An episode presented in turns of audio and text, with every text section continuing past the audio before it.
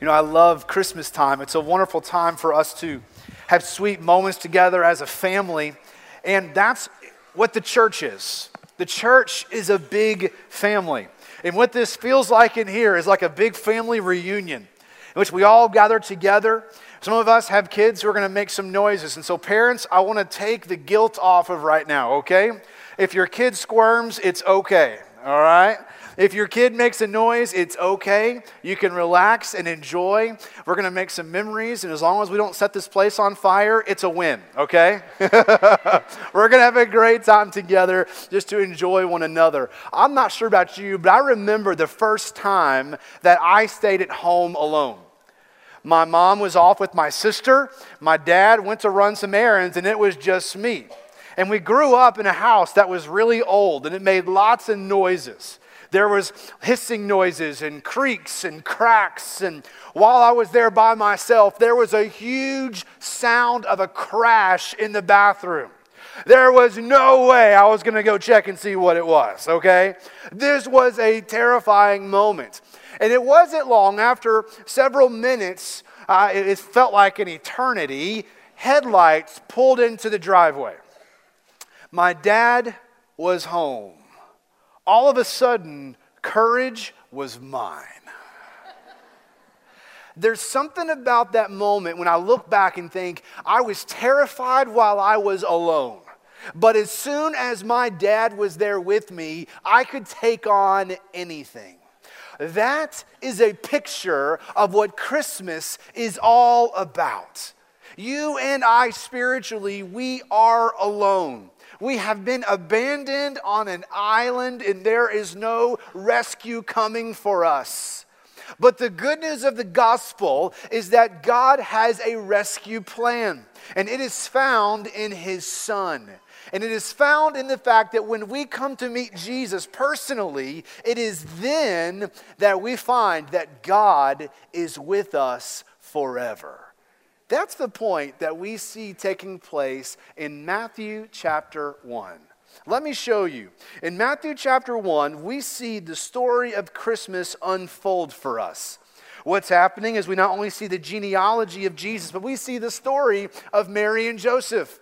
Two people whom were in love. They were planned to be married until Joseph found out that Mary was pregnant and he knew he was not the father. So he made plans to break up, to divorce her, to not let this move forward in private so that she would not be disgraced publicly. But before that took place, in Matthew chapter 1, verse 20, here's what happened. But after he had considered these things, an angel of the Lord appeared to him in a dream, saying, Joseph, son of David, don't be afraid to take Mary as your wife, because what has been conceived in her is from the Holy Spirit. She will give birth to a son, and you are to name him Jesus, because he will save his people from their sins. Now, all this took place to fulfill what was spoken by the Lord through the prophet. See, the virgin will become pregnant and give birth to a son, and they will name him Emmanuel, which is translated God is with us. Indeed, those who believe the gospel, those who trust in Christ, God is with us. He is with us forever. But it wasn't always the case. When you go back to the very beginning with Adam and Eve as our first parents, they chose to disobey the Lord. And so when sin entered into the world through our forefather Adam, there was brokenness, there was separation. You see, sin separates us from a relationship with God. So in Genesis chapter 3, we see the consequences of sin, where God not only casts Adam and Eve out of his presence in the garden, he says death is coming. But God makes a promise because God is a God of promises. And in Genesis chapter 3, verse 15, he says, Guess what? There's going to come through the woman a seed, one who will rise up and who will crush the head of Satan. Indeed, he is going to be taken down. God was already moving forward with a rescue plan. And as you move forward, we see this plan begin to unfold where God makes promises of his own presence in the lives of his people. We see in Moses in Exodus chapter 3, through a burning bush, the Lord told Moses, I will be with you. We see it in the life of David in 2 Samuel chapter 7, in which God tells him, The Lord is with you. We see it in light of Joshua chapter 1, verse 9. Before he goes into the promised land, God makes a promise, For I will be with you. You see, God makes a promise to be with his people. But these were specific people at specific times and in specific circumstances. This was not for all time, it wasn't permanent yet. But the Lord says there's going to come a day.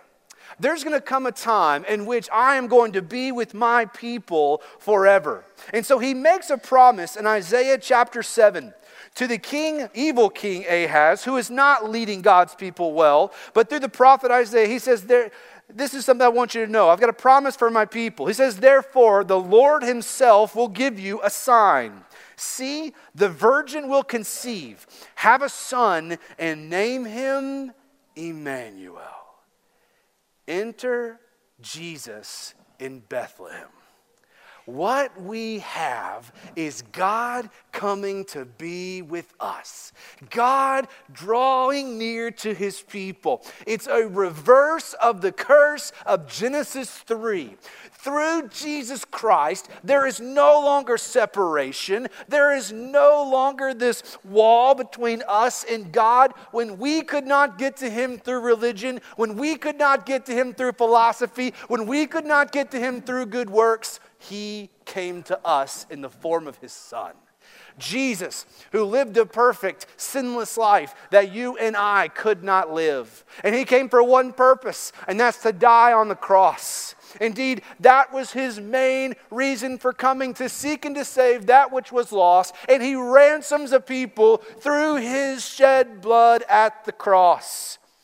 The Bible says that he was then laid in a tomb.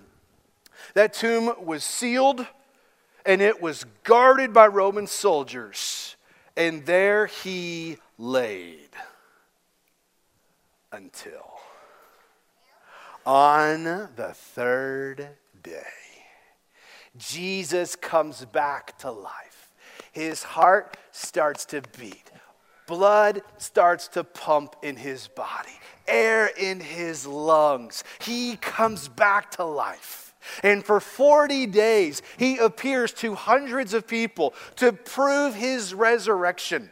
And the moment before he goes back up into heaven, before his ascension back up to the glory of God, before he returns to his throne, he gathers with his disciples and he tells them this All authority in heaven and on earth has been given to me. Therefore, go and make disciples of all nations, baptizing them in the name of the Father and of the Son and of the Holy Spirit, teaching them to observe all that I have commanded you, and then the promise I will be with you, even to the end of the age. Matthew begins his gospel in chapter 1 with God promising God will be with us and it's found in Jesus, who then at the very end of Matthew's gospel says, I will be with you even to the end of the age. Today, if you are in Christ, the presence of God, He is with you. Jesus is with you. So that no matter what you face, no matter how you feel, no matter what you're going through in this life, Jesus is with you. He promises His presence. Never will I leave you, never will I forsake you. You may be in a season right now where you feel lonely. Please know if you are in Christ, you are never alone. The Lord is with you. And the good news of Christmas is that God took on flesh so that we might draw near to Him and have a relationship with Him that lasts forever. And anyone who humbles themselves, turns away from their sin, and trusts in Jesus by faith, believing that He died on the cross in your place, that He was buried, and He rose again on the third day. If you believe, please know the Lord Jesus, He is with you. And He is with you to the end of the age.